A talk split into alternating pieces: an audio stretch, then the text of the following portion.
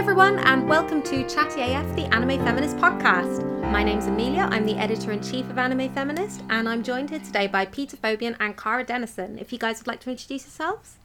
I'm Peter Fobian. I'm an associate features editor at Crunchyroll and a contributor and editor at Anime Feminist. And I'm Kara Dennison, a contributor at Crunchyroll and Viewster.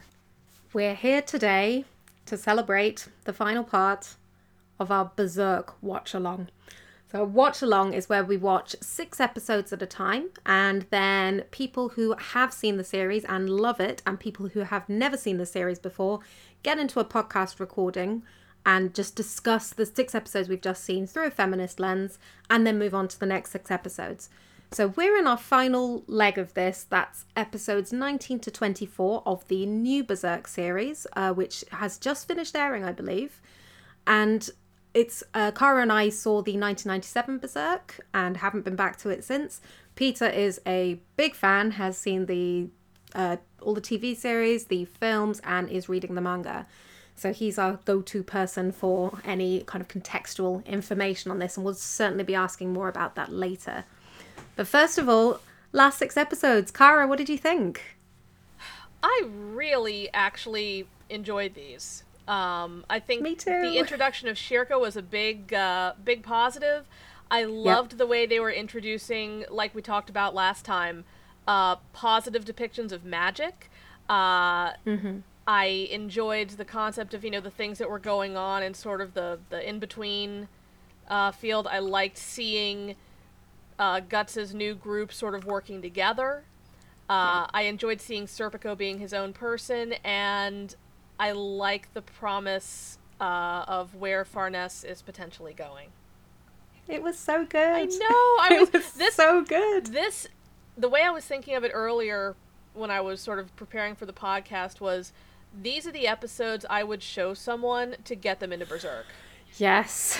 and then you'd have to explain the previous, like, what, 12, 18 episodes. yeah, it's like it's not always quite like this, but this is it sort of at its best. What was the what was the tweet we saw? I know you saw it because you retweeted it. It was about like Ber- Berserk is that friend who's been oh, having this was one of Nate.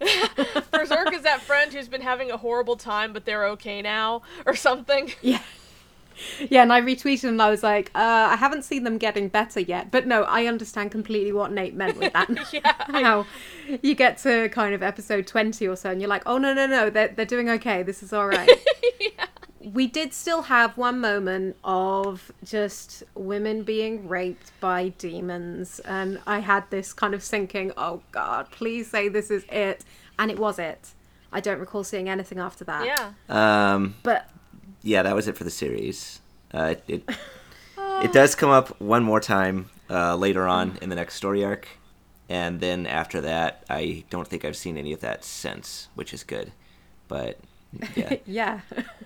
you do notice It's, it's uh, it's been decreasing over the the core, at least to like primary characters, and then Yeah, I don't really want to give cookies for that. Yeah, yeah. Um, I'm just saying, in in its current like state in Berserk, uh, a lot of that stuff has sort of fallen to the wayside, uh, and you can Yeah. sort of see it falling backward. Obviously, that doesn't make it any easier to watch it in the present, Yeah. but that I'm that's sort of the positive trajectory that it's been on for like the past, I guess, 20 years of Miura writing this. So Yeah, I'm so sick of seeing naked women being violated. Mm-hmm. I That's I'm so sick of that. I, I did like our sort of final coda, which looked like it was going to be terrible. The the thing at the very end when they're in the tavern, and it's like, oh god, here we go again, and Guts just kind of lifts his leg up and goes, bam, just c- cut it off before it get it, that that Guts's foot is me. Uh, we're just like, Yeah, it was, we're uh, done. it was such a that was such a kind of cliche beat though. I've seen that in so many things Oh, where the the women are drinking or like they're in a in a kind of tavern situation and guys come up and try and steal them away from their group. And I had this moment of oh no, it's not turned into that like from one bad thing to another. But yeah, it's it's ended up in a really pleasant, dare I say it, pleasant place. oh no, definitely. It seemed like quite an enjoyable series to continue watching. Yeah, I'm actually when it comes back because you know it said it's coming back and you know it does like what Yeah. 16 seasons a year or something and uh, but I mean, where it was, as I was watching for the first couple weeks, I'm going, I don't know if I'm coming back to this after the podcast. Like, but then where it was left on this watch along, I went, yeah, yeah, no, I'm keep, Yeah. I'm keeping it in my queue, and I'm gonna I'm gonna pick up because where where the story was left and where everybody was and sort of that you know end of the act kind of placement i went yeah i want more of this And it was the first time actually, because um, Peter was recommending this to me for months. Like honestly, since the the first season aired last year, he was saying, you know, you need to watch this. You should watch this. And I I kind of wonder where that was coming from right up until these six episodes. so now I I finally get it. I see exactly where you're coming from. I think we saw some really satisfying character arcs, Oh, which is always something that I, I will go to an anime for and I can overlook quite a lot in service of a satisfying character arc. So on the one hand, yeah, we've got Casca, she's basically stagnant. On the other hand, we've got Farnese. And Schierke as Oh, well yeah. is a, such a great addition to the cast. But let's let's kind of look at these for a little bit. So let's look at Farnese to start with because I, I for my mind she is the she is the character that I feel I really latched onto in Berserk. She is the reason that I would continue watching between season one and season 2 mm-hmm. I think.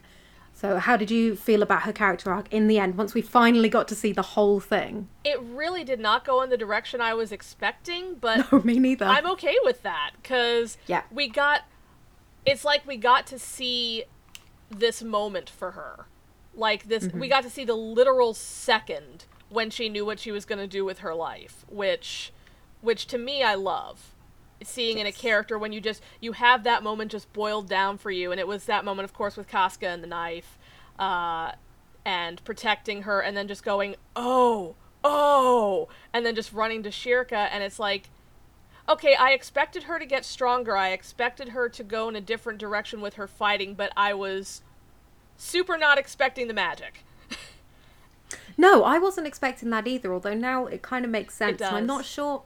On the one hand, I'm thinking, oh, you know, this is kind of leaning towards any any women with power are powerful because of magic, not because they actually fight through physical combat. But we have had Casca, Yeah. who is a very ac- acclaimed, respected warrior when she's kind of mentally okay.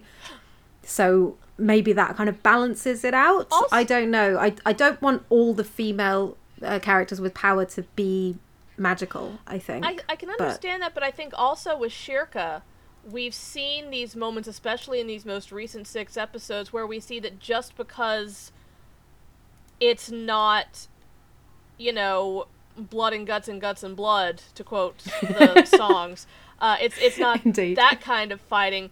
We see that she actually is very strong.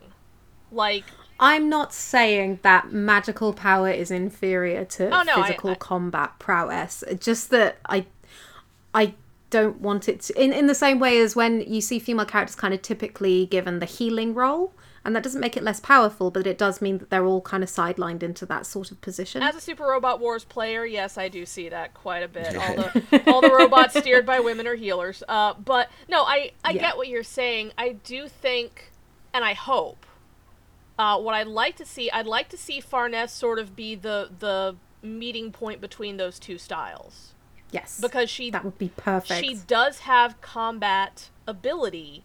And I would like to see her supplementing it with magic. I did love Serpico's reaction. just his oh my lordy you know, just Yeah. just sort of fainting couch type thing but Yeah, Jason Thompson actually said something interesting uh, in that regard recently. He said uh, often in fantasy settings, there's this clash between uh, magic and science, but he thinks that it boils down to something closer to rationality versus irrationality.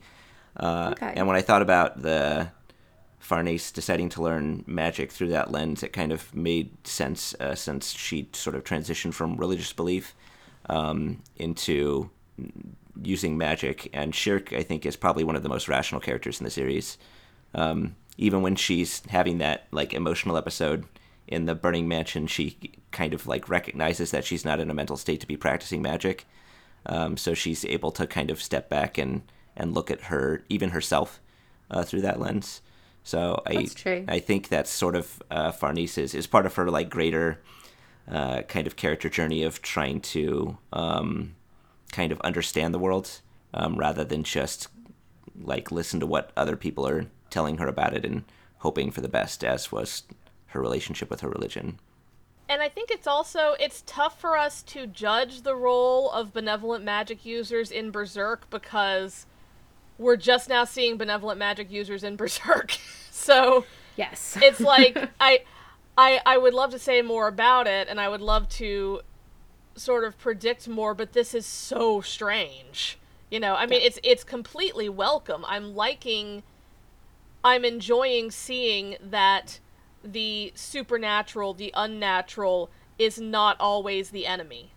Uh, I'm liking that a lot yeah. because as as weird and cool as the spirit I, I love that little Kilroy monster you know that popped out when they were when they were sort of first between uh, dimensions or whatever it was or in the astral or whatever. It was kind of I knew it was supposed to be scary but it was cute.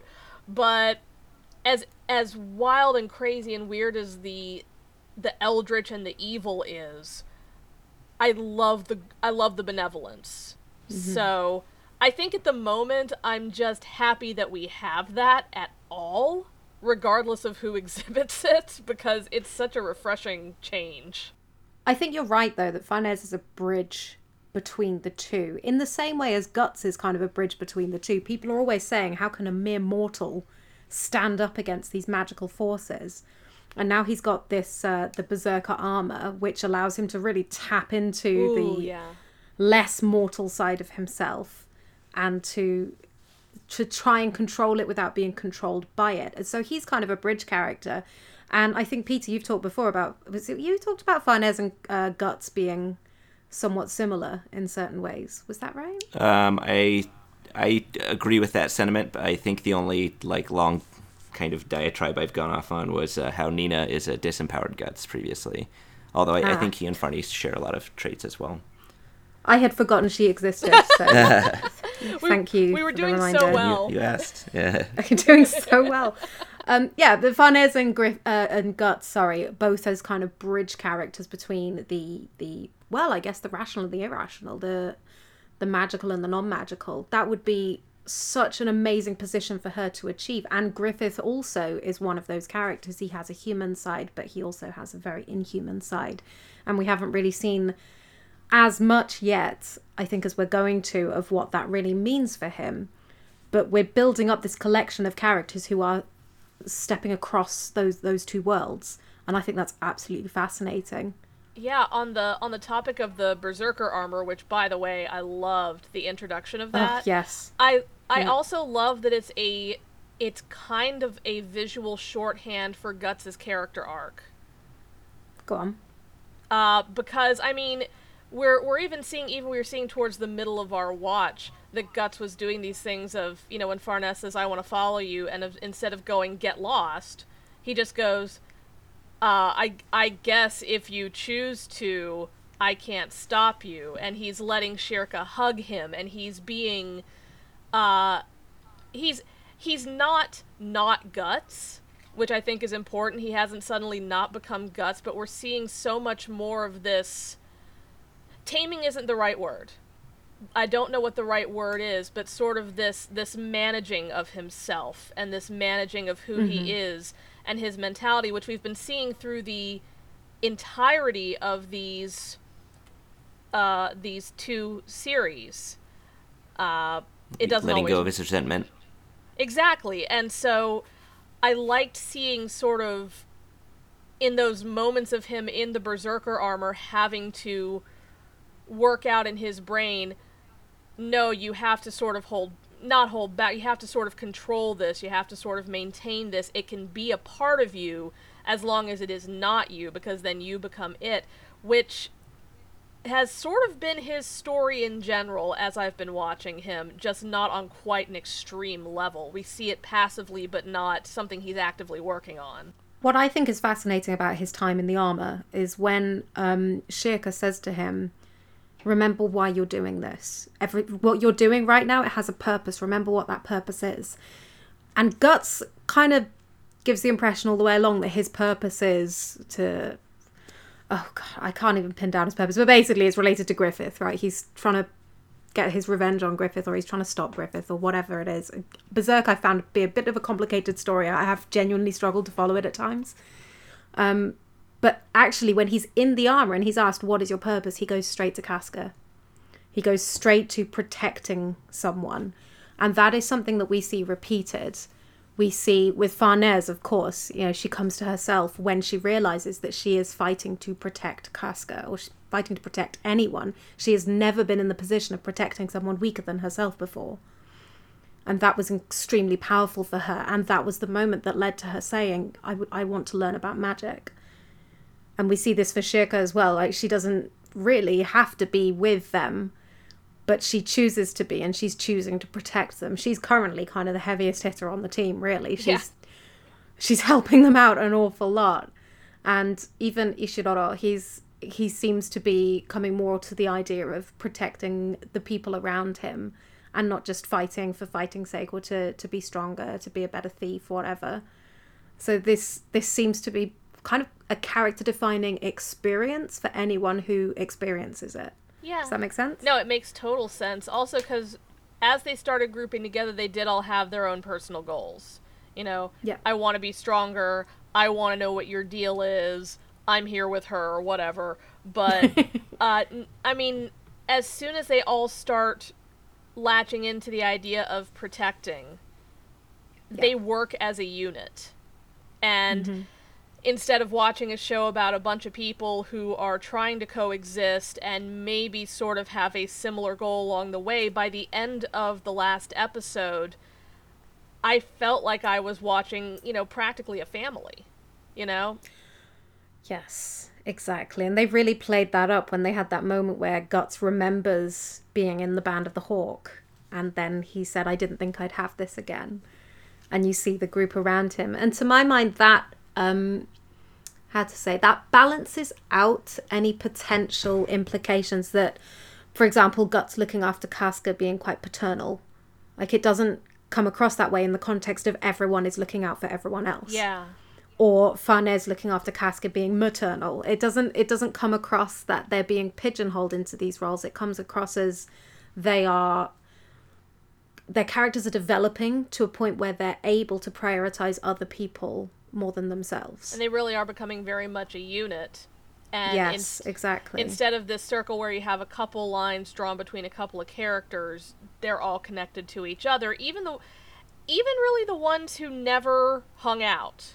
You know, you're starting to Yeah. you're starting.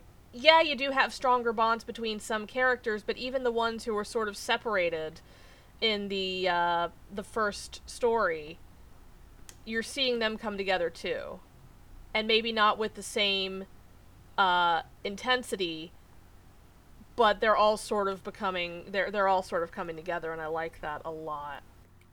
And I think it contrasts with what we see on Griffith's side of things, where he's inspiring people to follow him as the leader. He is not building a band of equals. He's calling it Band of the Hawk, but it is not like the Band of the Hawk that he used to lead No. at all. It is very much a group of people following their leader. I think that's, again, we talked about Guts and Griffith representing different types of masculinity, and Guts is almost leading by example, and he, by being vulnerable in front of them, he's making himself an equal to them, even though he's immensely powerful, whereas Griffith seems to be just standing up above ahead of all of them. I think that'd be quite a different. We we haven't spent much time with Griffith in these six episodes, but I think that is quite a different dynamic. Yeah. Okay, can we talk about Casca for a second?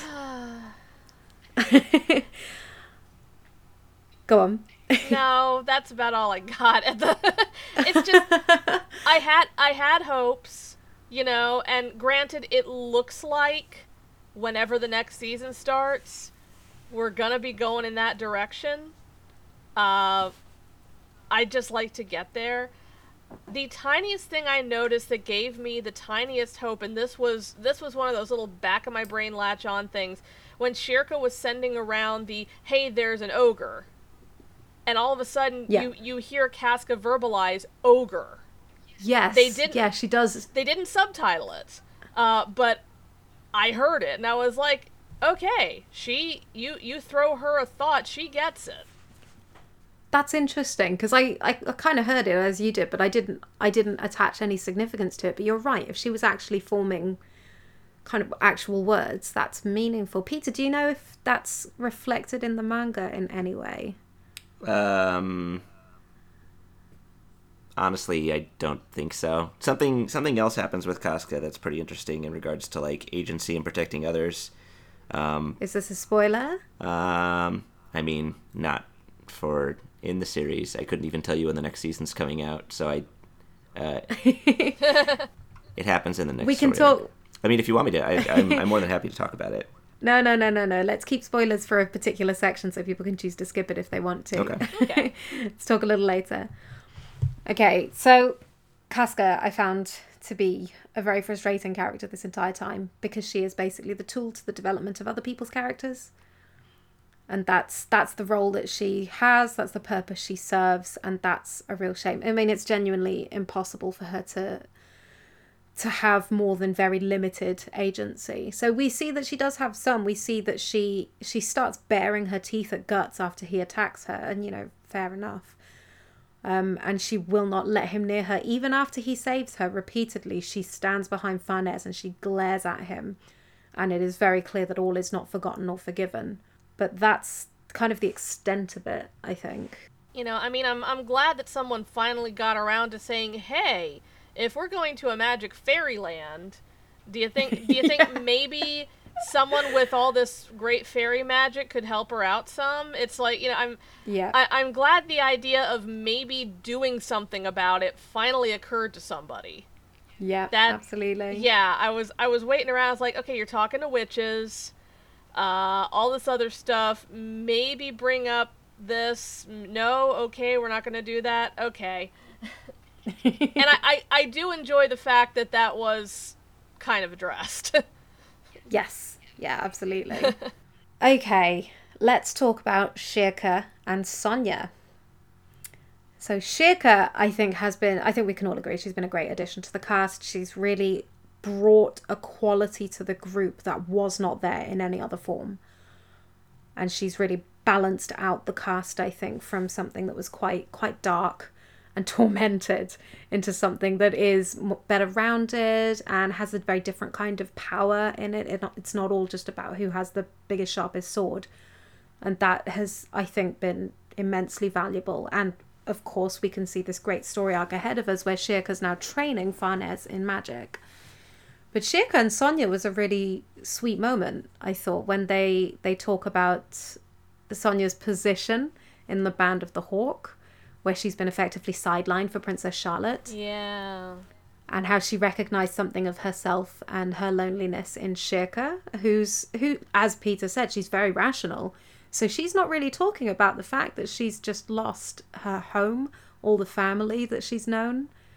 Her all of her sense of structure and stability has gone in an instant, and she's dealt with it very well. Yeah, she really she really has and a lot of times when you see something like that happen with a character, it's unrealistic. Yeah. Um I've I've seen some movies and things where it's like, "Oh, my house is burned down and all my family's dead, but I'm good." Um but Yes. with but with her we see one we see the rationality up front.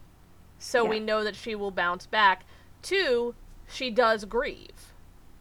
You know, she grieves quite a bit, and she's still going to grieve when she encounters things that remind her of Flora. You know, like the Yeah. thing with the hat. And that's Mm-hmm. and that's you know, coming from someone who knows that's realistic grief when you lose someone. You have your moment. Then life goes on, but then something comes into your line of sight that reminds you Yes. and everything comes out just out of nowhere. And that's that's realistic grief. So I, I loved seeing that. yeah, I thought it was really beautifully handled. Yeah. But with with Sonia, yeah, that was that was a sweet scene. I love the the quote unquote ugly duckling story. That was so, the animation for that was darling and It was adorable. and it, the little the little forest owl and you know c- comparing Schierke to an owl and everyone was some kind of bird. And and then just the seagulls just everywhere around them. It was it was a very honest moment. And Yeah. with a character like Sonia who just you're never quite sure what her deal is because I mean she seems like a very honest person, but boy she says some wild things sometimes and she does some wild things sometimes and she just smiles all through it. And just It seems like she has complete confidence in her convictions and acts on impulse as a result, yep. And which I think is a really interesting character trait. Oh yeah, and seeing her just sort of sit down for this bearing her soul moment Yeah. and get getting Schierke to open up too. Exactly. And they I think within the group, people aren't going to spend a lot of time asking Schierke how she is. Yeah. That's not really the sort of group that it is. Um, and they've all they've all experienced grief, they've all experienced loss, they've all experienced loneliness. So they're not really going to spend a lot of time connecting with her on that level. So it's it's really great that we got to see a little bit of that vulnerability and a little bit of heart there between the two of them. And I thought it was lovely that Sonia asked her to come along. Actually, I there was a moment where I thought, is she gonna go? Is she gonna go and meet Griffith? Oh, That would have been really interesting. that would have been wild, yeah. But of course, they've got this whole she has a crush on Guts thing. But, and I'm not sure if it's people telling her she has a crush on Guts or if this is actually she has a crush on Guts and The way we're just being led up to it. the way I saw it, and again, this is interpretation largely, Of course. is she has just lost her mentor. She does not have. She, this is her first time in her life without a mentor, and there is now this leader who is a very. I can't believe I'm saying this about Guts. He's a very warm and kind person. He's, you know, He's become that, He's hasn't become he? that. He gave a lot of advice these six episodes and a lot of words of comfort. and and you i can see her as a young girl latching on and it's, uh, to me it's sort of the way that people accuse fellow students of having a crush on a teacher when it's Right. when it's it's not it's not a literal romantic crush it's like a personality crush Yeah. it's a I really admire them so much. I just want to sit next to them and listen to them all the time. And yeah. that's that's how I interpreted it. And yeah, people are going to call that a crush, especially when it's a little girl. Cuz I really didn't appreciate that it came from the fairy. yeah, I was like, you're you're supposed to be her companion and her ally, and it's just it's not it's not fair to, to tease her about this in front of guts. That just felt really uncomfortable to me. I wish it had come from someone else. yeah.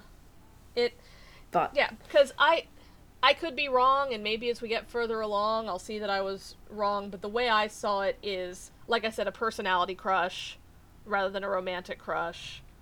yeah. and you know and he and, and Guts doesn't seem to care he's like oh okay there's a uh, Yeah. okay whatever that's nice Well, she's she's a little girl to him and an ally. She's somebody powerful who's who's helping him out. yeah exactly I think it's yeah, that more on the paternal she- side, because Yeah. yeah, I, like like we've been saying, she lost her mentor, and I don't think she had a really a father figure. Uh, Flora basically raised her since she was uh, extremely young. I don't know; they don't really cover like how long she's just been with her, and uh, I think she got instruction from her a lot, but it was never in a setting where there was a lot of conflict. So. Right. Um, being in these situations where there's really high stakes and then afterward guts kind of affirms that she made a major contribution and especially because she respects guts as well uh, like during the uh, the fight uh, where before she causes the flood they each have a moment where she's looking down at him fighting the troll going like how is somebody doing that without magic and then she like creates a biblical flood and he goes oh like wow magic's pretty crazy so yeah and then afterward he he says he was really impressed by her um, Yeah. and then I, Yes. later on they had the scene at the beach where she was uh, not feeling so great and he kind of you know did the guts thing where he is very strangely supportive so i think it's it's kind of like having a father for the first time and also having someone who she's really grown to respect in a short amount of time. Also like returning that respect is a big deal to her as well. And we see i think the final part of guts's growth arc that you you peter have been tracking Yeah. this entire time where it's really Schierke's fault that casca gets lost and he just says to her we don't blame you at all. You did a great job mm-hmm. Yeah. He tells her to relax, and, that- then the answers will come to her, and then it does. Exactly. And he just yeah, he just takes that off her shoulders so that she can do what she needs to do. Uh, he could not have done that in the first six episodes. He was incapable and he's grown so much to that point. So I was very it was, it was really nice to see that wrap up and I don't think I would have picked up on that this time through. So I'm really glad that you pointed it out every single podcast like uh we've got another another example of him seeing Casca get lost of reacting slightly better each time. Uh-huh.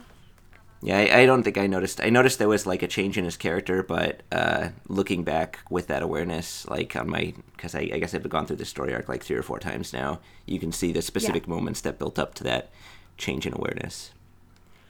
I'd like to talk about this a little bit because we we spoke about it after the recording ended last time. But you said that Miura, who who wrote the manga, was 15 years old when he started. I think that's when he did a lot of the first conceptual drawings, like of guts, and then he, he had like a, Yeah. a beginner chapter. Uh, I can't remember what it was called.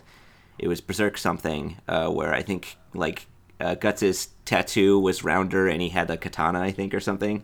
Um, but it was basically the first chapter of the original manga, and then uh, after that, I think that won an award and he got his like you know publishing deal, and then he went on to write the actual manga like a year or two later. So uh, yeah, all this was coming from a very very young age. He started pretty young. And what you said to me, because I thought this was really interesting, was that it starts off as much more of kind of a teenage boy power fantasy, where you've got Guts versus Griffith. You've got this kind of traditional rivalry where they're friends and they, they, you know, have their have their differences, have a clash, and then it turns into this story really much more of found family. Yeah, and the the kind of maturity the the maturity difference i guess between the very beginning of berserk and then where it ends up going is quite striking and i've really felt that. Looking at this in six episode chunks as well i mean how many years of manga does this represent? A lot. It's a monthly, so. Yeah so it's quite a it's quite a few years that we're we're covering here but in his own personal growth and i think you can absolutely see the difference between the first six episodes of this watch along and the last six. Oh, it's yeah. such a much more sophisticated developed mature story in these last six episodes. I was gonna say when you put it that way, because I had, I have so little uh, connection with the manga. I've never even actually looked at it beyond character art. But Yeah. when you put the timeline in those terms, everything makes so much more Yes. sense. Oh, It it's like does, doesn't I mean, uh, it's it's kind of like reading Dark Tower, where you're starting with a 19 year old Stephen King and then going to you know how he is now, and it's like you can trace that. You you can trace that huge uh, change, but if you didn't know that it was started by a teenager, and you didn't know that it was happening over years, you'd be like, "What the heck is wrong with this guy? Was he having a bad week?" Uh, but then I, you know, with with that context, I'm just. Does it make sense to say I'm actually even more impressed? yeah That some- especially when you see the art that he was putting out in his teens it's incredible Yeah, and when when you're looking at his personal growth and I guess you know, and this this I think would fall into his concept of people. You know, how how he sees people, how he sees characters, what he sees is okay to write. Um, because I do notice the tonal shift to the point where it seemed like a whole either a whole other person or an older person. And now again it's like, oh, okay, no, that really is someone who started young with a very you know, sort of you know, when when you said he was 15 years old, I'm like, well, that explains so much about guts. You know, when you when you look at when you look at him, it's like guy with sword as big as him who just cleaves. Th- yeah, yeah, back of back of a 15 year old boy's English notebook. It was too big to be called a sword, I- much too thick and crude. yes, yeah, it does make sense, doesn't it? Yeah, there's I think a lot of components to that because uh, he said in interviews that he based the original Band of the Hawk around uh, his friend group. Um, and Yes. the relationship between Guts and Griffith was him with uh, he was very competitive with one of them, and he said at times each of them were Guts and Griffith. It wasn't like he was one and and the other guy was the other character. Um, and um, I like I, I I think there's like a lot of ways you can read into that because if he sort of separated from that friend group when he you know got into his career with manga, that could have uh, resulted in like the eclipse. Um, and Oh wow. when you're and I don't know if the if that's if something he's recreated with this new group if they're supposed to fill the same roles um, because it doesn't quite seem like all the same like notes are there among the friend group uh, with the, the old and the new band all. Um, I was just going to say, it also makes sense when you look at the gender balance yeah and the way female characters are handled. You look Ooh, at yeah. early Casca, and even though, I mean, I really enjoyed Casca, but she was far from a perfect character, even when at her fighting best. And the way she was represented was far from as good as it could have been. And she was really the only one. There was what her and Princess Charlotte, Mm-hmm. and that was about it. It was not a satisfying palette Yeah, of it really, female characters. It really was sort of you have tough girl, you have princess. Those are exactly. those are two types of girl in world. You know, it's And even Tough Girl is going to be introduced as a naked bed warmer yeah. for the main character with his enormous sword. so I think the fact that we now, where we've ended up in episode 24 with this really textured, rich group of people with individual characters that really aren't aren't that connected to their genders.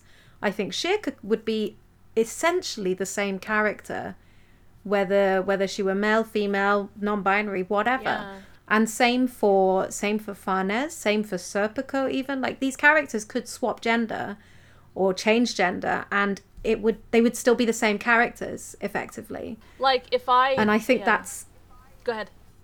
Whereas you couldn't you couldn't do that with early Casca. You couldn't really do that with Guts because of the way that he's he's kind of buys into so much uh, so many masculinity tropes.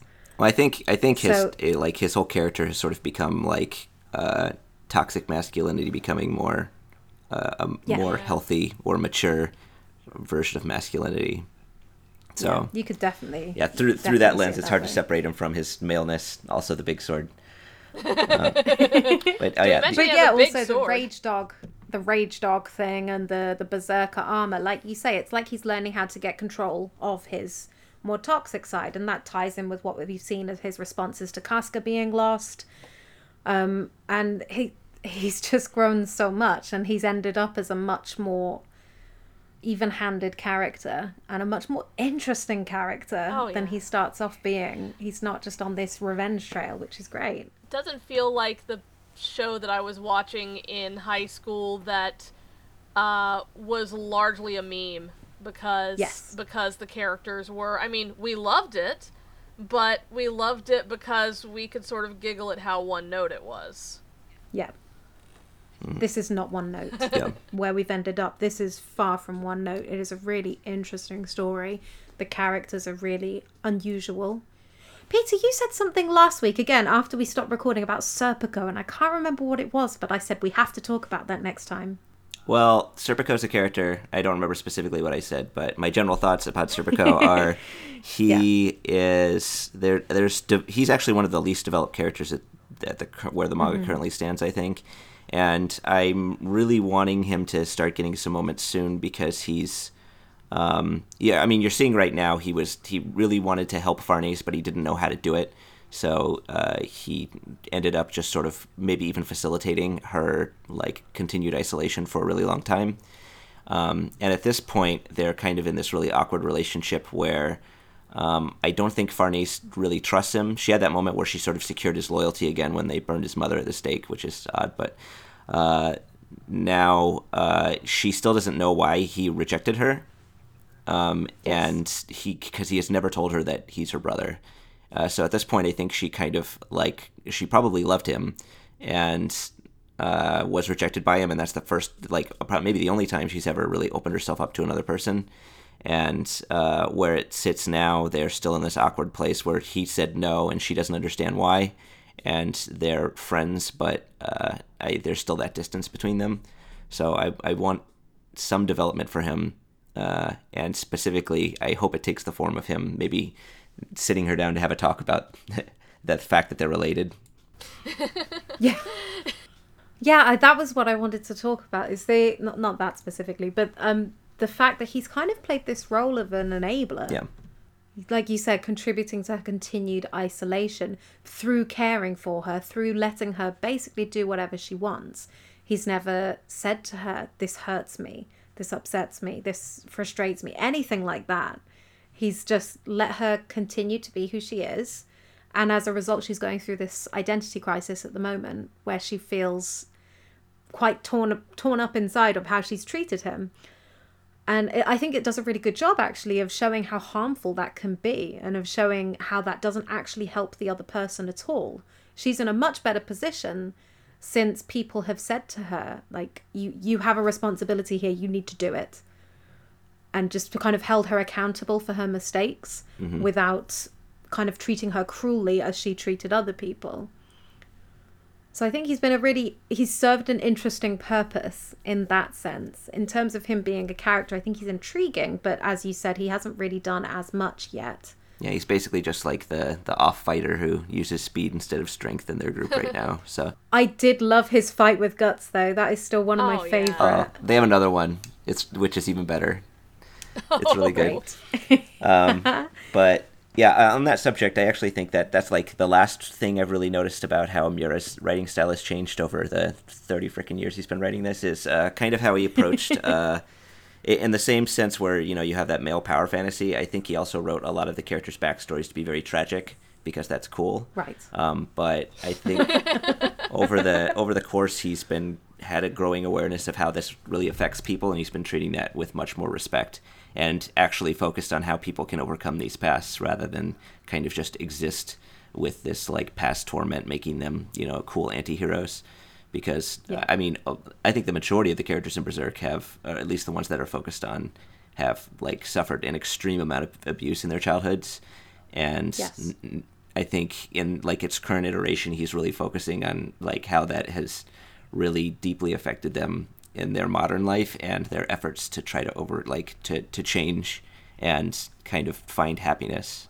Yeah, Schierke's the only one I can think of off the top of my head who had a not awful childhood because she learned magic with her mentor and sat in the sun with her mentor and the golems and things were pretty okay. Yep. Until she saw it all burned in front Well, of her yeah, while and- still being a child. I mean, up until this happened, yes. Yeah, but she has she has the support network in the now, uh, Yes, right? exactly. she does, that- but I would I would argue we've just seen her tragic past we've formed. we've just Yeah. seen her tragic past, but she had people with her as opposed to it happened to me 20 years ago and then I, you know, shaved my head and got a bionic arm and you know whatever. but um Yeah, this is true. but like the the other thing I wanted to mention about Flora before I forget, I know it's such a small thing, but I loved her little conversations with Death. Those were Ah, so yes. they were mean very the Skull Knight? Discworld to me, actually. Hmm, Just because interesting. I I love Discworld and I think of the witches and the you know the way people talk to Death when they don't when they aren't really actually matter of fact. and and the fact that in that world, Death is not a villain, and here she calls him old friend, and you know they chat, and when it's finally time for her to go, it's not he's come in like some sort of homebreaker. She's like, oh, okay, and it's I don't know, I you don't see it often in stories and I love when it's handled sort of yeah, we saw death in a very extreme place in um the first season that we watched. But here you saw him as a as a visitor and someone who was part of, you know, this very you know, that he was treated very kindly and very and very That's friendly and I really I love seeing that and I love seeing that handled well in stories. yeah, that makes perfect sense. Yeah. I know I know it's so small and it's not something that contributes to the overall plot, but it was such a pretty touch. And it was such Yeah, was- absolutely. And it was a major piece of character development for a character we don't see much. And that we're not going to see much because I really- yeah. Yeah. Well, I really enjoyed Flora's character in general. It was nice to see somebody who has kind of who is calm, who has knowledge, who is able to offer some protection. It was really nice to see her in that position. Oh yeah.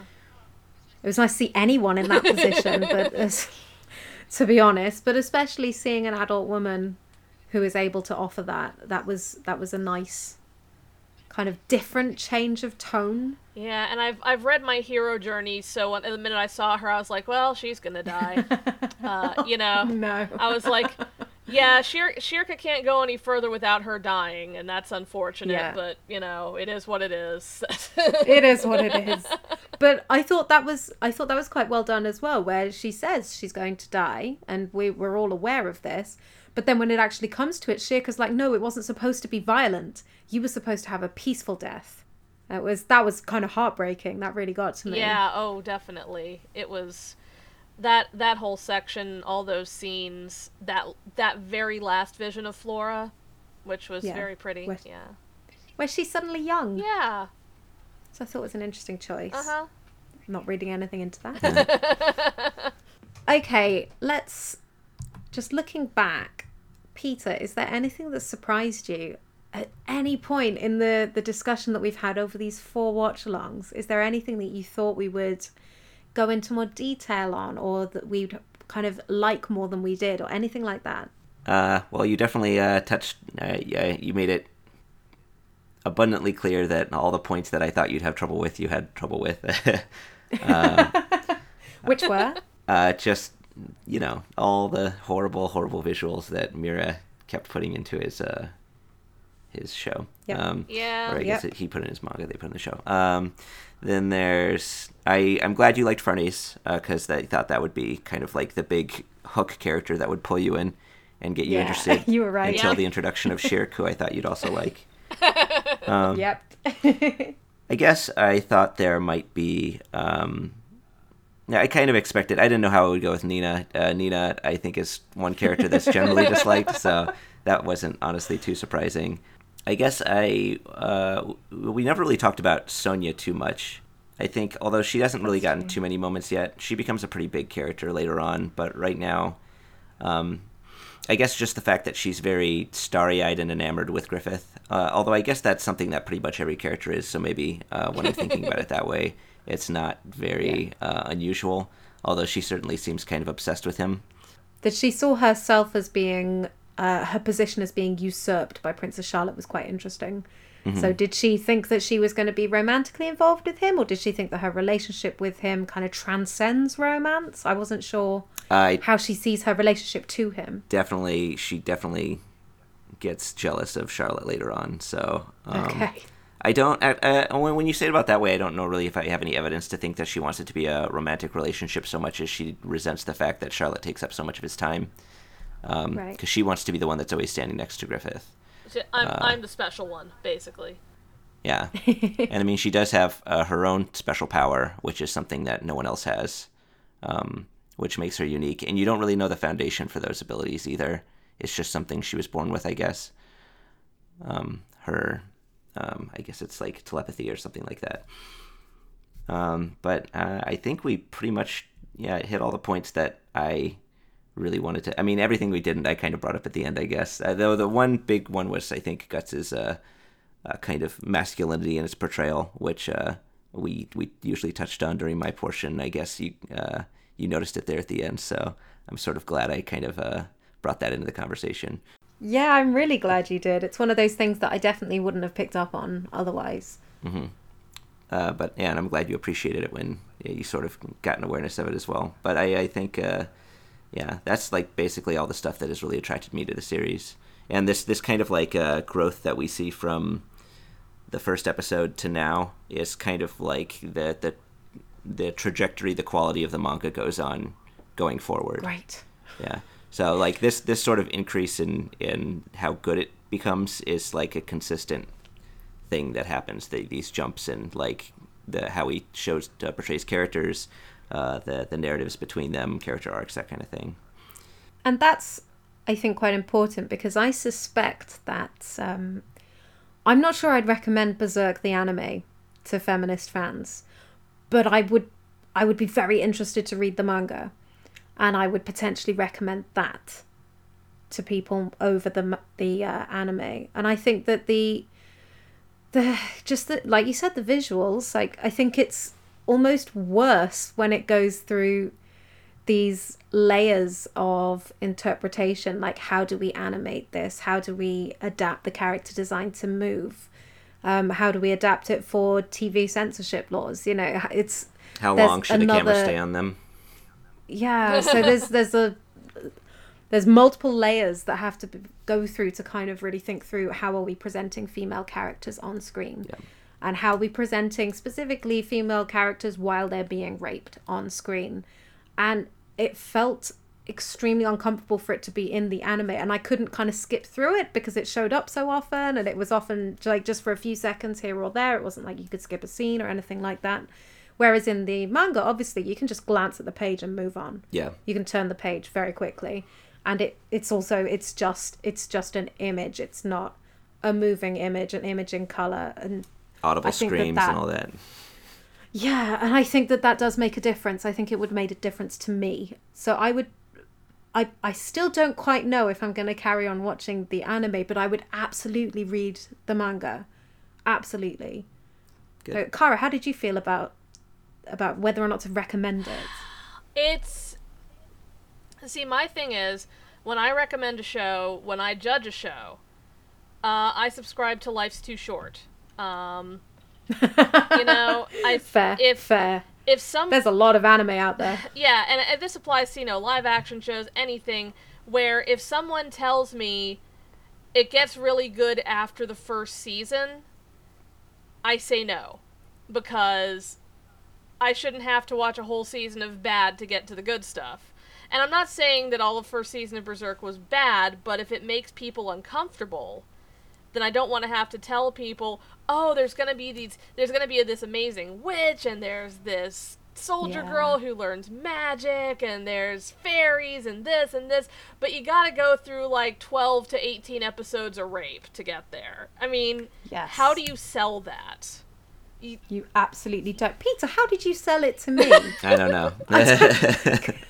because I know you kept I know you kept mentioning it, saying you would you should really watch Berserk because I don't remember what things you picked up on. Like looking back, it was probably Farnese, it was probably Schierke. You knew that I'd like those characters. Was there was was that kind of the sum total? Oh, I think there other stuff when I thought- recommend it, I always do it with the massive caveat. Um, but I do say, I mean, yeah. I yeah, I honestly say that it's be like what attracts me to the show is primarily its female characters later on. Yeah. Uh, so I guess that, and just the fact that, uh, I like the whole thing about Miura getting older and and maybe kind of moving away from all these problematic things that he was more inclined to write when he was younger. I I think is something that can be discussed.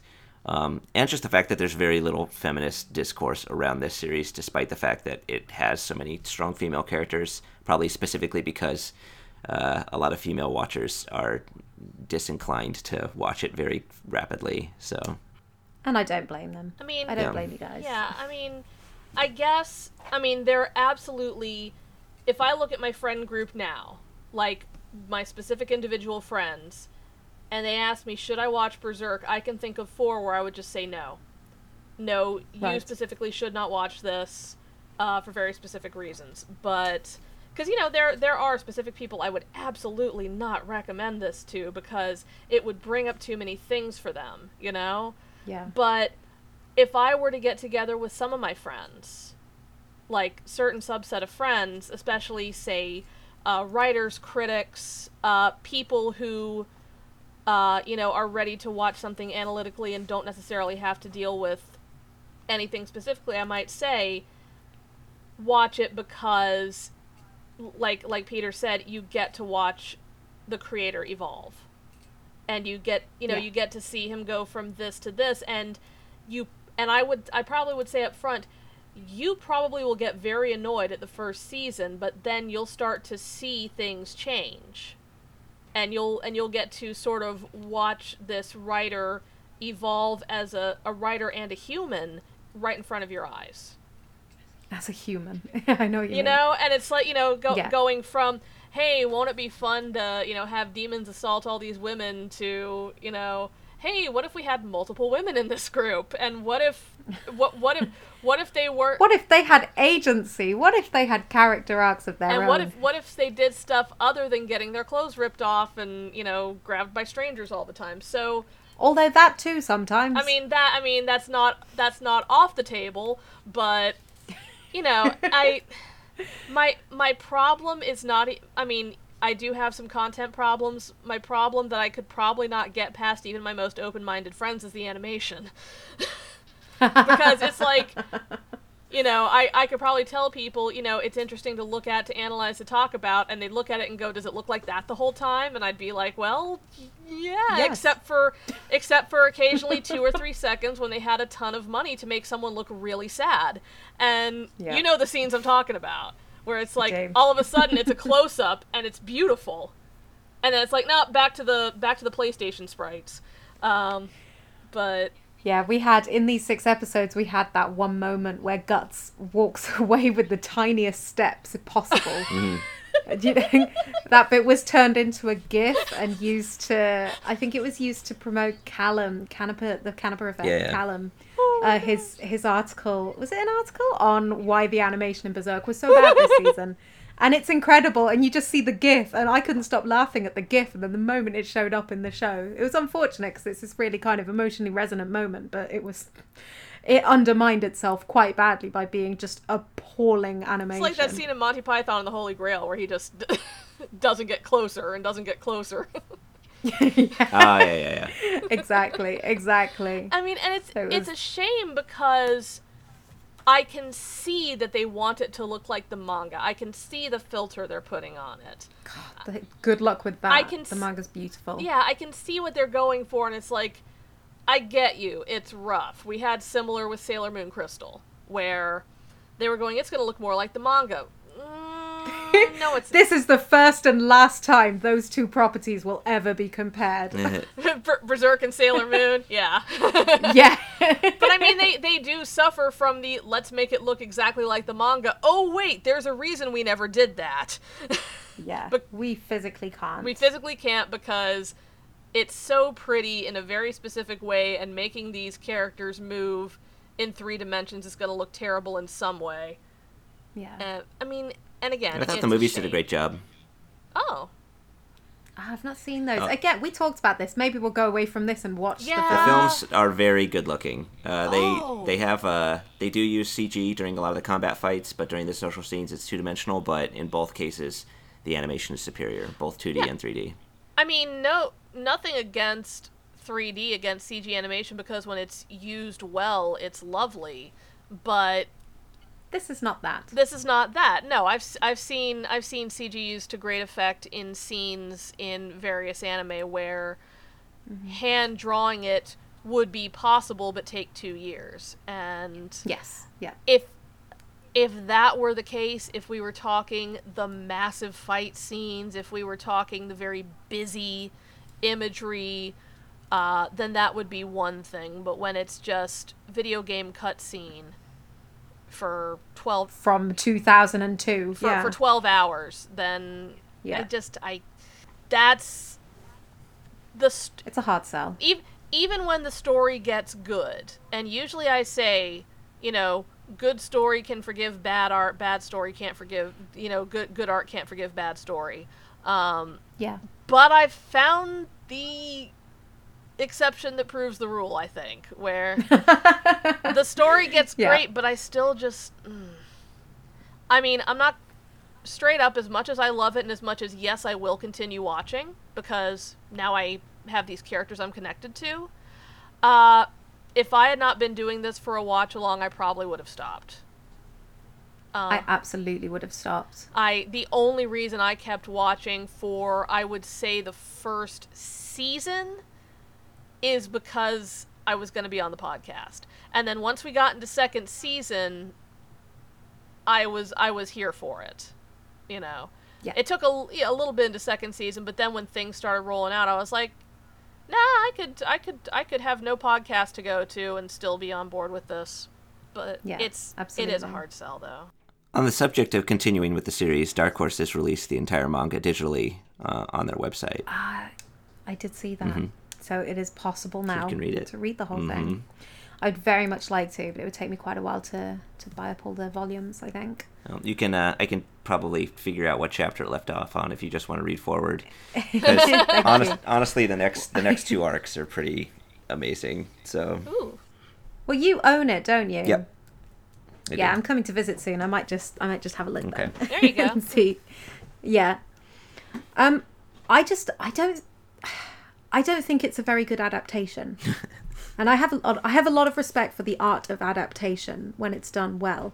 And I don't think they did a good job of taking a manga story and making it anime. Now, I mentioned earlier that I found it kind of I struggled to keep up with it at times. And there've been times when I've come to the podcast and I've watched the episodes and I still don't remember bits because I think the way that it was the way that it was crammed in, the way that it was paced, it it felt very manga. It didn't feel very anime.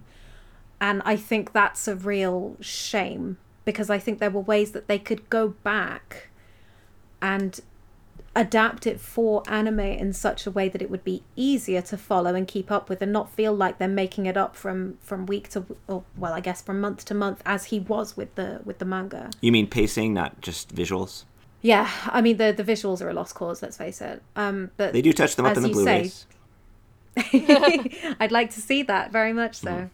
Um, but I I can forgive bad visuals very easily. I have never been put off watching something because of the visuals. If I had been, it probably would have been for the rape. It wouldn't have been for the bad CG. But the the way that the story was laid out made it hard for me to follow, and meant that I struggled to to stay invested, to stay involved. It struggled to hold my attention. Again, the only reason I kept on with it was because of the the podcast. But I actually think I would really like the story itself. The world building I think is really impressive. I really like the the society they've built up. I really like the character arcs they've given them. I really like the dynamics between the groups. I really like where this is headed. But the thought of going through another 12 episodes to get a bit further in the story is it doesn't inspire me with uh, enthusiasm. I mean, I, I can see what you mean about the pacing and stuff. It's like, it feels like they. The problem with manga adaptations of older series or long running series is. And, and I say this as someone who has, you know, worked on subtitling anime based on manga I've watched and, you know, watched it roll out. There seems to be this mentality that the greatest respect that you can give a manga series is to replicate it exactly as and that is wrong. and that is wrong. I mean, now what there are I can't even name them off the top of my head, but there's like a short list of series, a very very short list of series where I went, "Oh, that's literally just the frames from the manga. That's kind of cool." You know, but you know, as as in how the scene was laid out. But those tend to be short form manga. One volume mm-hmm. one volume manga. You know, if you any any show that can be adapted by just doing the manga, it's going to be one or two volumes long tops. Um, there is that sense of purity that I think fans and fans in the industry have, and they think they're doing a service to Berserk by doing it exactly the same. It's like, no, you can't. You you can't do a show that way, like you said. And I think it would have been a greater service to just make a show that looks pretty and paces well, and that maybe whoever is adapting the script can go back and polish up any bits of continuity that will be affected later. yes, you know? because I remember enjoying, actually enjoying the experience of watching 1997 Berserk. Yeah. Whereas this, I have very much just been keeping up with it, yeah, it's just and I it, it just it's not because of the animation difference for me personally. I can overlook so much in the way of animation, but the way that the story was told then, it felt like it had been designed for a what is it, 26 episode anime. That's how it felt. Whereas this feels like we split it into six episode chunks, and when you do that, it is so obvious how it it doesn't it's not the same kind of consistent level of storytelling quality through the the 12 episodes for each each season. You feel it get better and better. And that's how it feels when you read a manga because that's how he's growing he's developing. It shouldn't feel that way in the anime. And i think something like um attack on titan for example does this a lot better where it it addresses some of the creators uh weaker points and it shores them up in the anime. It changes the pacing around so that it suits viewers rather than readers. And I think that's really important.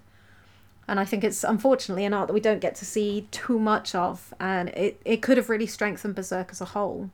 One thing I'd like to ask though, if we're talking about ways that they could have adapted it to make it more audience friendly, do we think that they could have reduced the amount of sexual violence or the way that sexual violence was represented to make it more palatable without sacrificing the kind of horror that they're trying to evoke?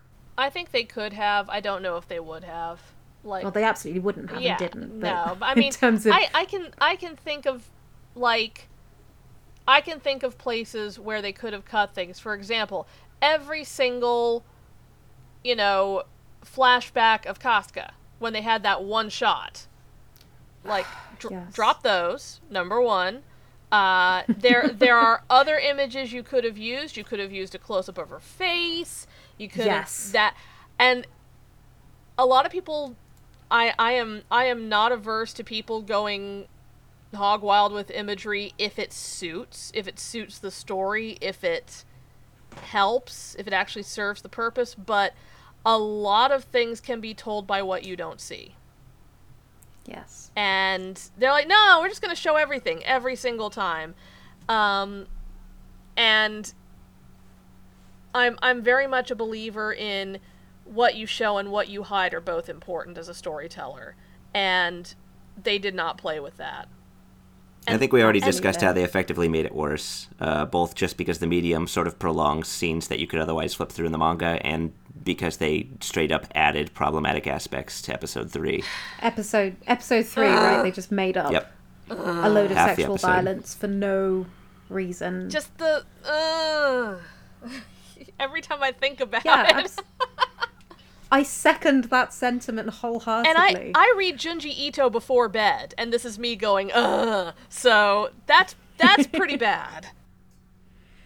it's such a shame because I do I, again I I really respect the art of a good adaptation. I really respect the way that you can adapt even very horrifying concepts to be more what's the word more suitable for an animation for for putting something in color in motion. Like there are ways that you can make things better. I think they did a, a decent job actually with some of the really horrific elements.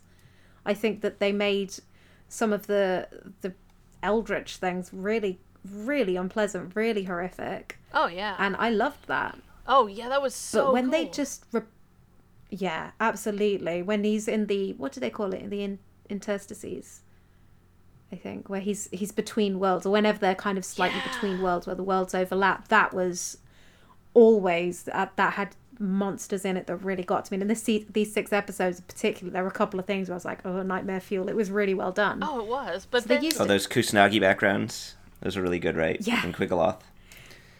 it was it was very well done but the fact that they went straight to what it felt lazy almost that they were saying okay naked women being tortured uh ideally penetrated go.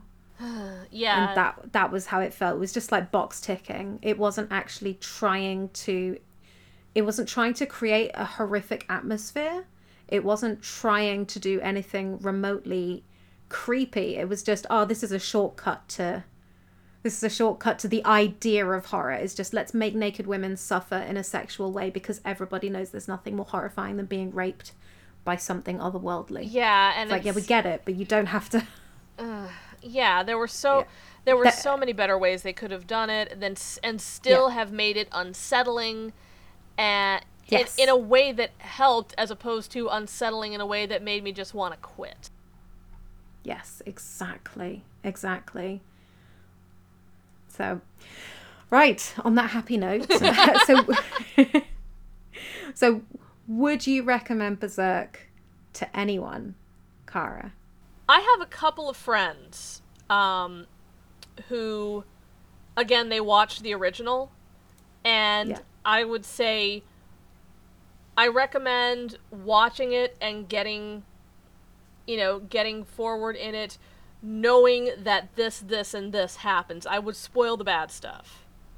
And I would say episode three, um, here are the main plot points. Now you can skip it. Um, You know, I do things like that. Uh, but I would say if your life is short and you're looking for a show that you're going to like from episode one, you you take that risk on your own because I can't guarantee. But th- I would recommend it provisionally. I think Yeah, to a very select. to a very group of people. select, and then there are specific people in my friend group that I would actually warn them against it because there are people who do not need to see that. Yep, I think that's entirely fair. I'm not sure I'd recommend it to any woman. Um, anyone who has who I know to have experience of sexual assault, absolutely not. Um, that really narrows it down. I'd probably be more likely to recommend it to male friends that I know are interested in the kind of um, swords and sorcery type fantasy. And I think that's who it was really initially targeting, even though it does have a wider audience. I was actually introduced to Berserk initially by a female friend of mine who absolutely loved the 1997 series. I haven't asked her if she's seen this version, and now I think I'm going to, and I think the answer will be no. And I think it, I'll say, yep, fair enough, good decision.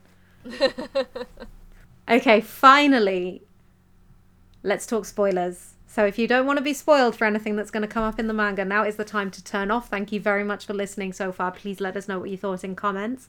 For everybody who has morbid curiosity about where the story's going and if any of this stuff gets better, Peter, tell us what will we be looking forward to if we were to continue watching the anime? What's the good stuff that happens? Make us feel better. right. Uh, any characters you want me to focus on in particular?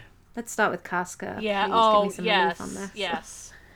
Uh, well, some weird stuff happens with Casca. Um, so they there's this child that starts showing up that they call the Moon Child, um, because it only appears during a full moon, and I think the fandom's pretty much in agreement that that child is uh, Guts and Casca's child.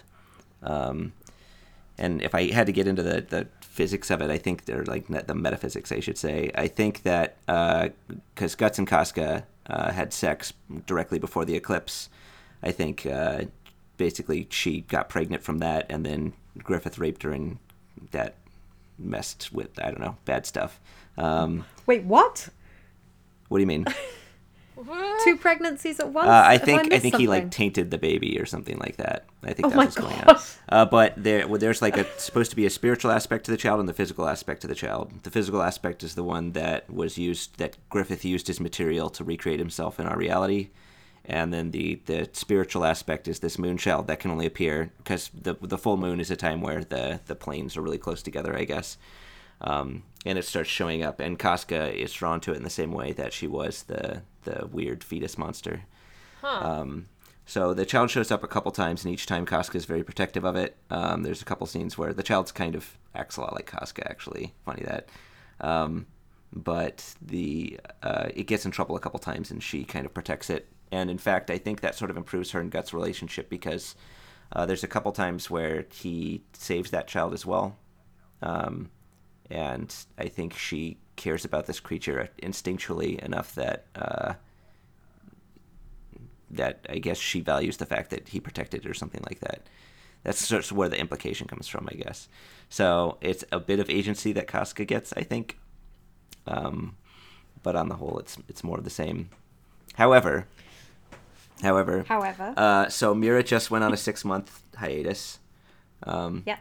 and we have spent the last 10 or 12 chapters i think uh, with um, farnese and Schierke uh, through some magic that they got in i can't remember El- elfhelm i think it is um, Elfhelm. exploring Elf hell. I love yeah. Elf hell.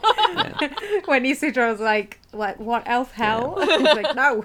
they're kind of exploring her metalscape and trying to find where she went inside her own mind and they've as a result they've kind of been piecing her back together with her memories uh, and the very last scene in the last panel before he went on his six month hiatus was uh, they'd like put this doll they found of Casca back together which was being dragged in a coffin behind a wild dog which i guess was supposed to be guts um, and uh, they had they found this like recreation of the eclipse and in in that scene is this egg.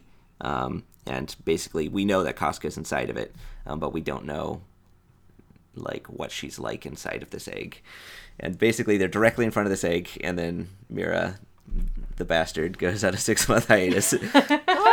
so, Well, it's fair enough if he's been writing for, for 20, 30 years. Yeah. oh no, he takes hiatuses all the time. Uh, him and uh, Oh, okay. him and Togashi are both known. Uh, they have these story arcs called uh, the hiatus, uh, that they revisit uh, continually. Um, I don't think Miura's as bad as Togashi. Togashi, I think, has taken as many hiatuses as he's had on weeks for Hunter x Hunter.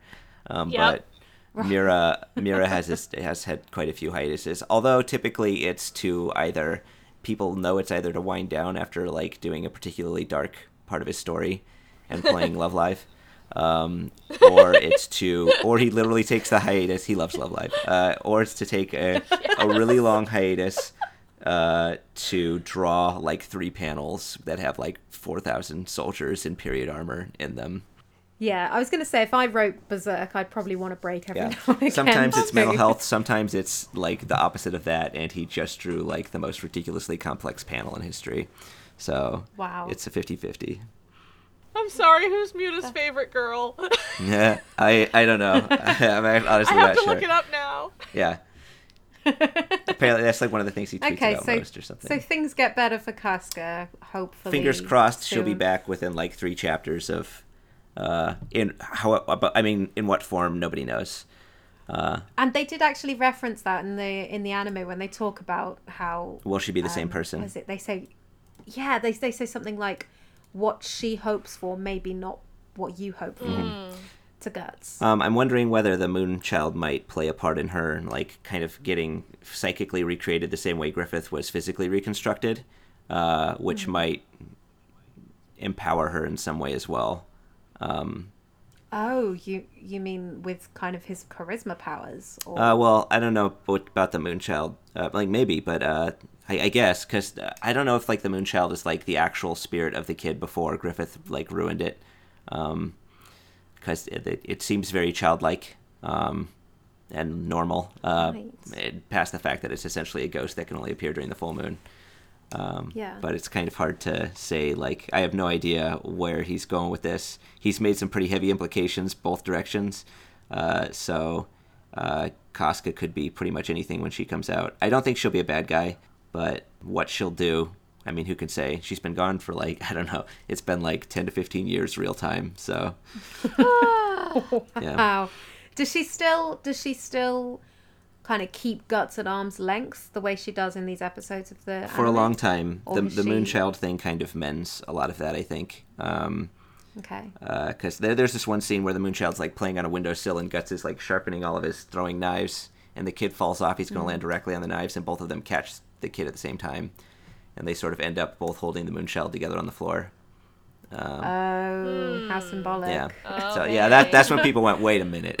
so uh, uh, yeah, Yeah, because actually we talked about bridge characters, and if Casca comes back with some extra kind of magical capabilities or supernatural capabilities, that would make sense. Because otherwise, she's then the only one who's kind of earthed with Isidro and with Serpico. So she, it, it would make sense for her to be kind of elevated and changed in some way. yeah. I mean, at this point, you need something to level the playing field against the other guys. So Yeah, exactly, exactly. Yeah, and I know we we know she could still fight after the the rape scene where she killed those guys. Um, I guess, but uh, Yep, yep. yeah, There's some muscle memory there. yeah. I, I wish they had done more with, or Miura had done more with that. Personally, it doesn't really come up again. Um, well, I mean, yeah. uh, I, I, I guess that's sort of a mixed blessing because the only situation in which it might come up again would be a, a repeat scenario. So that's kind of good. Yeah, although I do feel like there were there were ways that you could show that Casca was still Casca. Yeah. And things like demonstrating some kind of muscle memory fighting capability, that would have been one thing. Things like her forming words at particularly significant moments, that would have been another thing. And they, they didn't really do that. Yeah. And I think that's I think I think a he bit wants. of a shame. That's probably one thing hmm sorry that's probably one thing that i i would have wanted to see in an anime adaptation to kind of keep us like invested in the idea of casca as opposed to just like writing her off as this you know empty character for two seasons. But i don't think we're going to see that Oh, for a lot more than two seasons, unfortunately. like four to six maybe. oh my goodness. All right i'll see you in my 40s how about Farnese Uh, so we're actually coming up on an interesting arc with Farnese. Uh, sh- they need a boat, um, and it- Okay. yeah, it turns out that uh, one of the cities they're going to is uh, where her family's house is. So Oh, Is her father still alive? yes, her whole family's still alive. Oh, boy. Okay. So she basically says, "I know how to get us a boat," um, and uh, she has to uh, confront her father and basically demand that he use his immense wealth to to get them a, a boat, uh, despite the fact that nobody's like uh, sending out ships at the moment because of all the war. Um, so there's this uh, kind of extended scene where she has to confront her dad, um, and actually you also meet her mom, uh, and she tries to get the um, the group, you know, a ship and like sailors and stuff to take them across the ocean, um, which I think goes pretty well. Uh, I think it, it's the same thing where she capitulates to her dad again, uh, which is unfortunate. This also leads to another duel between uh, Guts and uh, Serpico.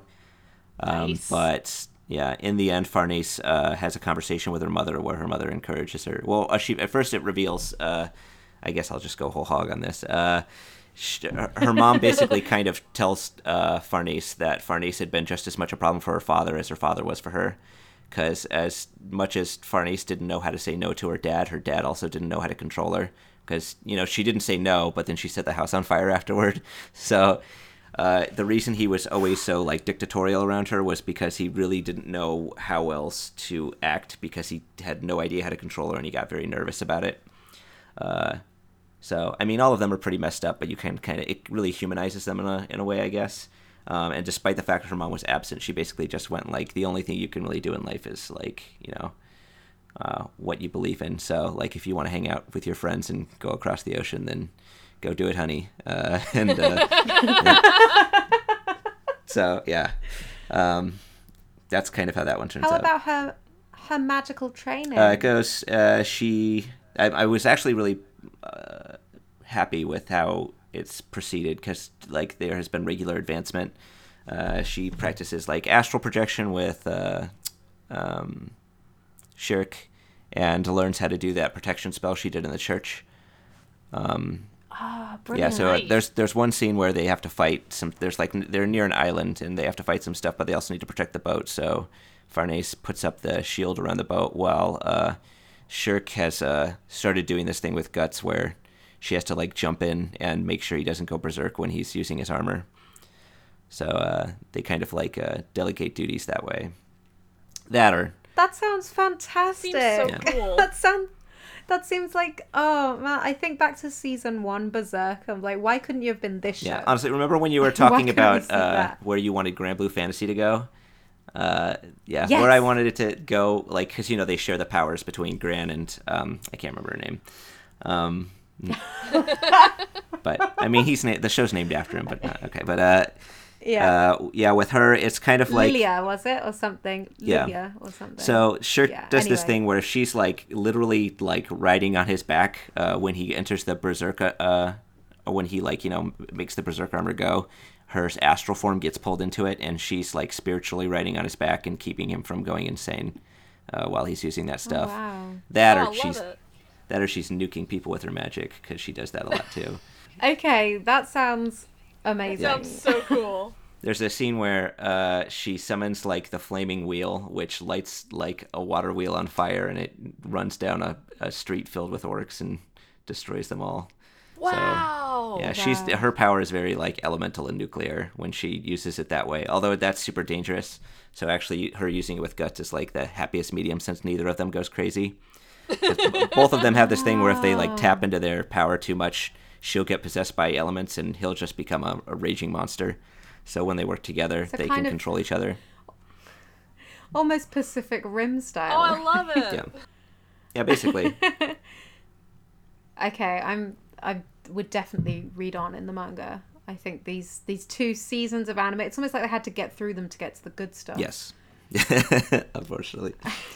Yeah. How about Isidro and Serpico? Do either of them get any major developments? Um, Serpico's just recently got a scene where, uh, while the girls are handling stuff in Casca's mind, all the guys are kind of sitting around a fire. Girls.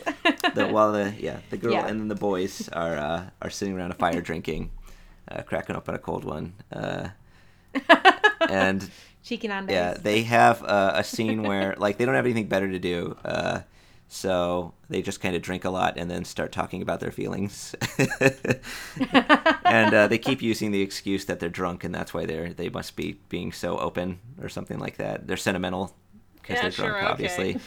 yeah, yeah. But they talk a bit about the you know their their troubles and stuff like that. So it's a very good scene where they're kind of being very emotionally open uh, while the girls are getting shit done. So. I definitely want to read that chapter. Oh yeah. yeah. Yeah, Isidro, uh, unfortunately, he hasn't had too much in the way of character development. Some really good fights. Uh, I think probably his like biggest development is the whole. He gets the fight against Guts, but that's and then does other cool stuff because he has a wind sword. But yeah, uh, he's he's kind of still, it, still uh, Serpico.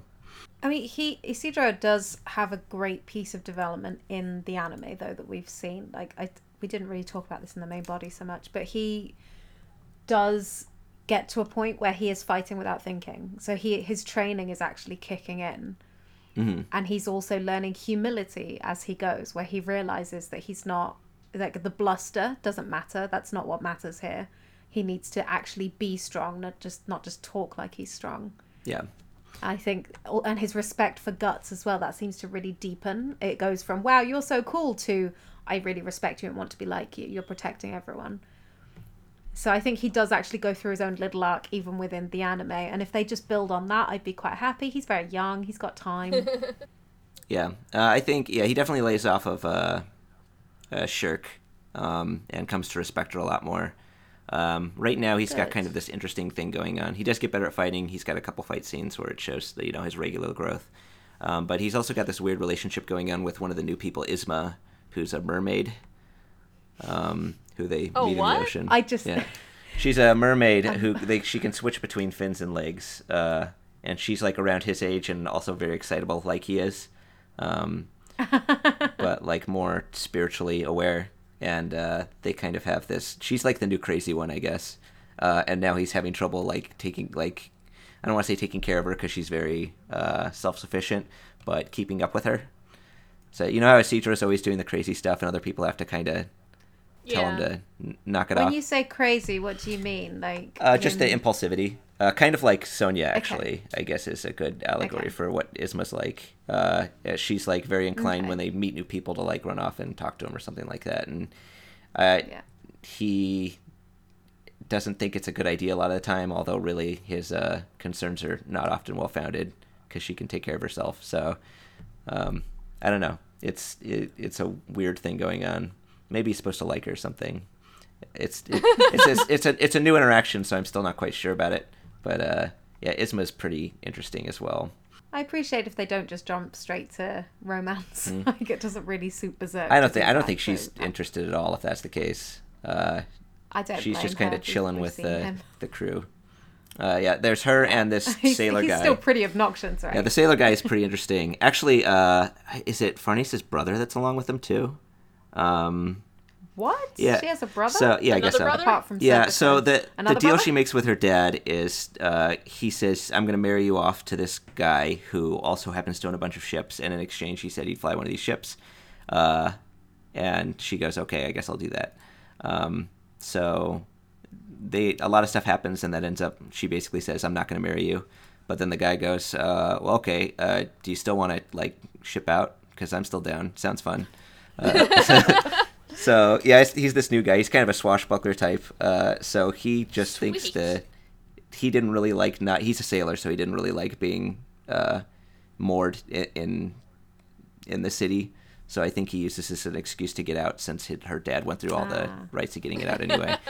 and then it's her brother, who's kind of this money grubbing guy, who's very you know like uh, economically minded, who uh, cannot handle the situation that is going on. So both of them end up, end up coming along. I think he was trying to scheme with the, the sailor guy, but the sailor, sailor guy was actually just being completely honest about marrying Farnese because he liked her.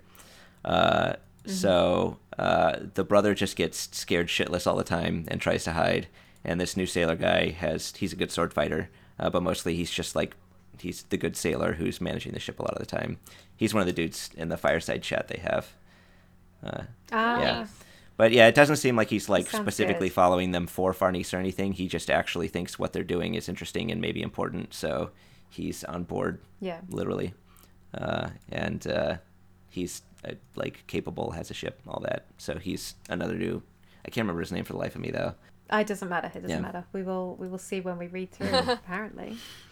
So going back though to original characters, Griffith and also Rickert. Do we see Rickert more? Oh yeah, so Rickert is becoming the Arya Stark of Berserk.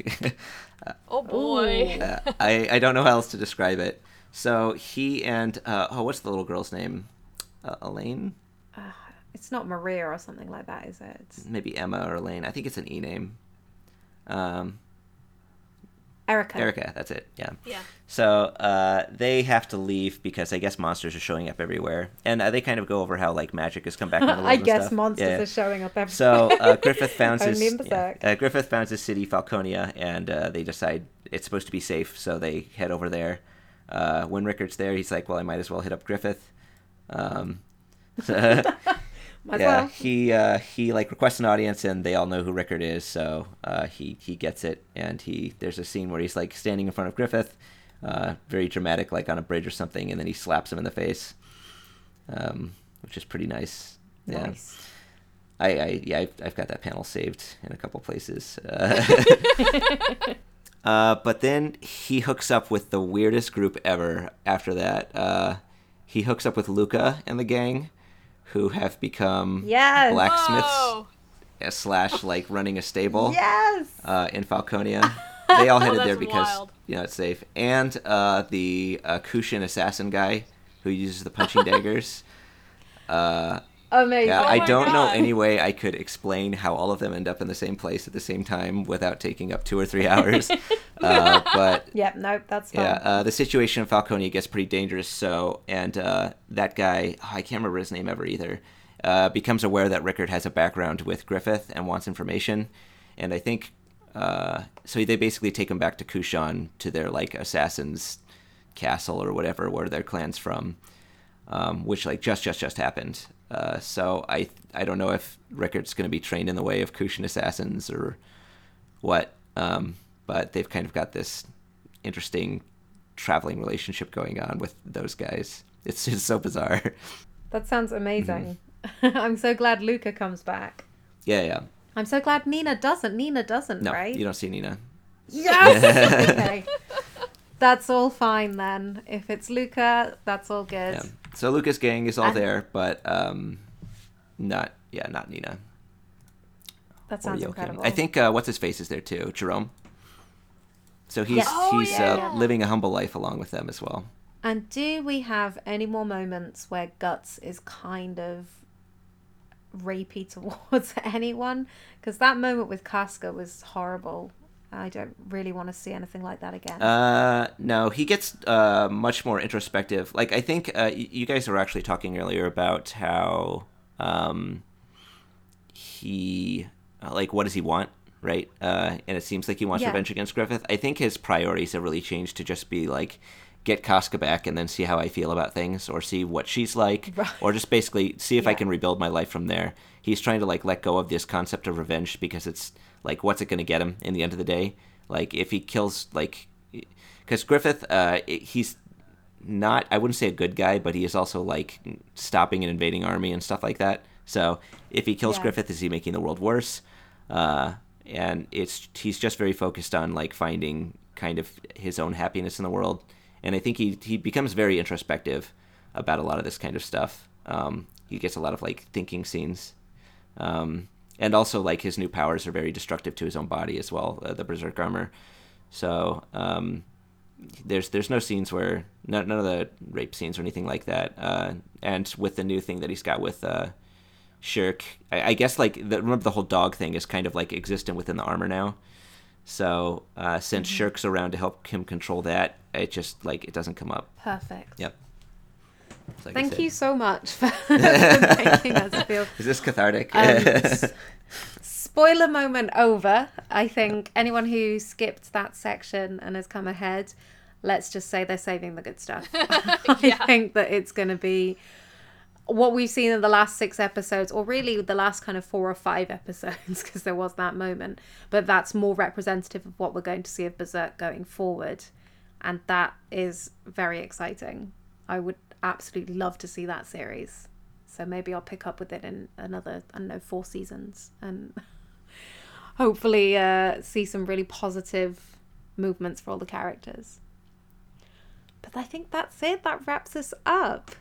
So thank you so much to both of you. That's been I I found that a really tough watch along in many ways. I found that a real challenge to, to kind of stay invested and to keep watching it and to, to stick with it through some really awful moments. So I really appreciate you both being there and it's ended up in a really good place. Then I think it was worth getting to for me personally, but I yeah, it was a it was a rocky journey. Glad Yeah, you it somewhat was- enjoyed it. Yes. yeah. It it took a little while, but yeah, I think at this point I would I would based on what you've told us that happens in the manga, I would continue watching. I think. But we shouldn't need to spoil people to get them to continue watching stuff. So that's the the unfortunate side. Kara, I hope you've uh, you feel like you've overall benefited from watching it rather than I mean, uh, again, like I said, if it hadn't been for the podcast, I probably would have given it up. But then I wouldn't have gotten to see, you know, Schierke. I wouldn't have gotten to see Farnese learn, you know, wanting to learn magic.